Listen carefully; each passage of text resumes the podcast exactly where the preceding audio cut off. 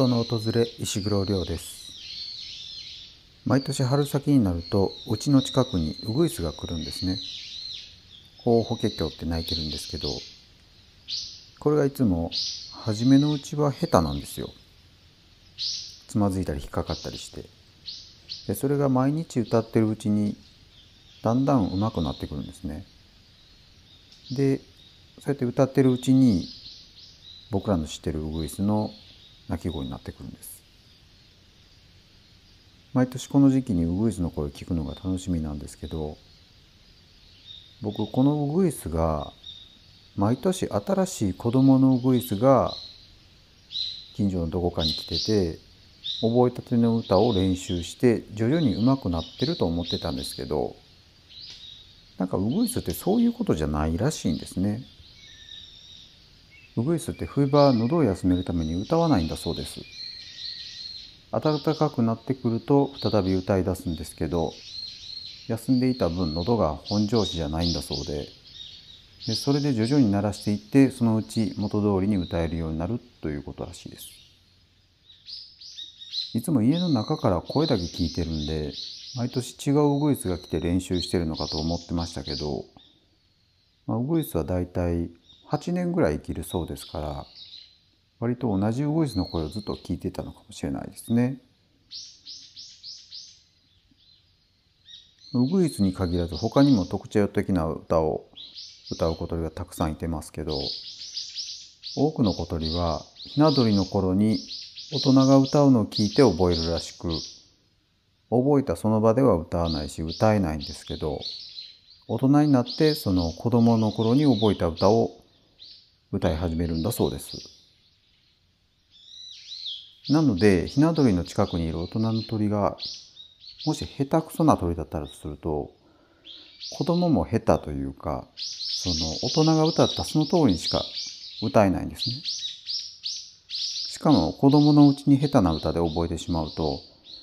もう大人になって上手くなることはなくて、もう生涯下手なままっていう。つまりひな鳥は自分が聴いた歌を聴いた通りに覚えるということなので、例えば自分と違う種類の小鳥の歌を子供の頃に聴いて育つと、その違う種類の小鳥の歌を歌うようになるみたいですね。ただ、いくつかの種類の歌を同時期に聴いたとき、まあ、これはあのいろんな小鳥の歌を録音したテープを聞かせて実験したことがあるそうなんですけどそうすると自分と同じ種類の歌を同じ種類の鳥の歌を覚えるらしいんでまあこの子供の頃の鳥っていうのも全くなん真っ白な状態で歌を覚えるというわけではなくて何か本能か遺伝子のようなものに組み込まれているものも何かあるのかもしれないですね。小鳥と人間の聴力は割と近くて、人間は高齢者で 5000Hz ぐらい、若者が2万 1000Hz ぐらいですけど、小鳥も多くはこの範囲内に収まるみたいです。人は幼少期に覚えた言葉を母国語として一生記憶するらしくて、その後に別の言語を覚えて母国語よりもその第二言語の方が使ってる年月が長くなったとしても、例えばとっさに無意識に口にする言葉であったり、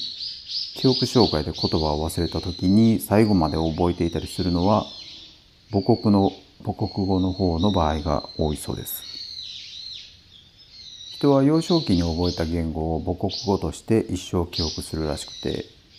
その後に別の言語を覚えて母国語よりもその第二言語の方が使っている年月がもし長くなったとしても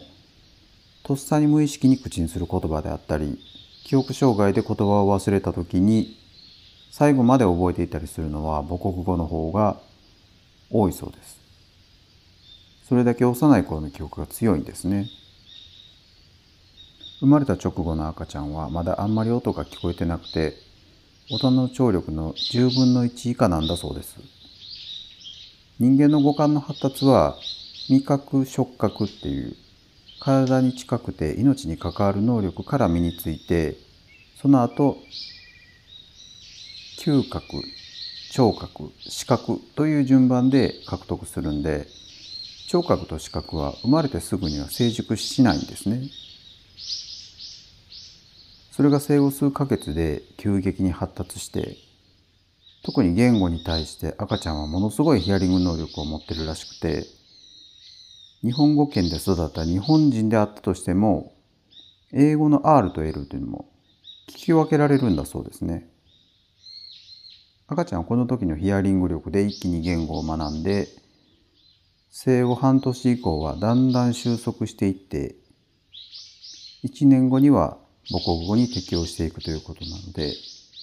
実際に言葉を話し始めるよりだいぶ前から言語についての基本能力を習得してるんですね。この辺りは小鳥がひな鳥の頃に覚えた歌を大人になって歌うのと似てますね。赤ちゃんの頃にどんな言葉でも習得できるという能力を持っているという点も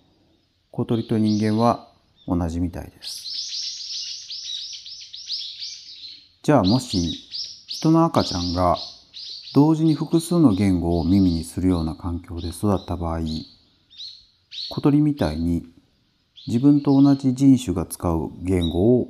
母国語として習得するんですかね？そんな実験が行われたかどうかは分かりません。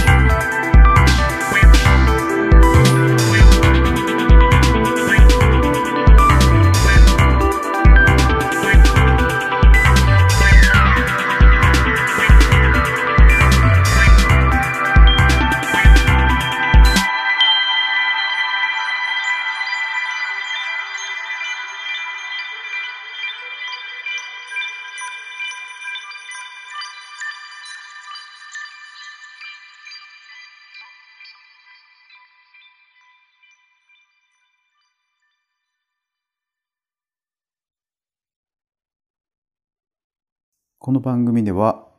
あなたの好きな小鳥の歌についてご意見をお待ちしております。宛先はポッドキャストの概要欄をご確認ください。それではまた。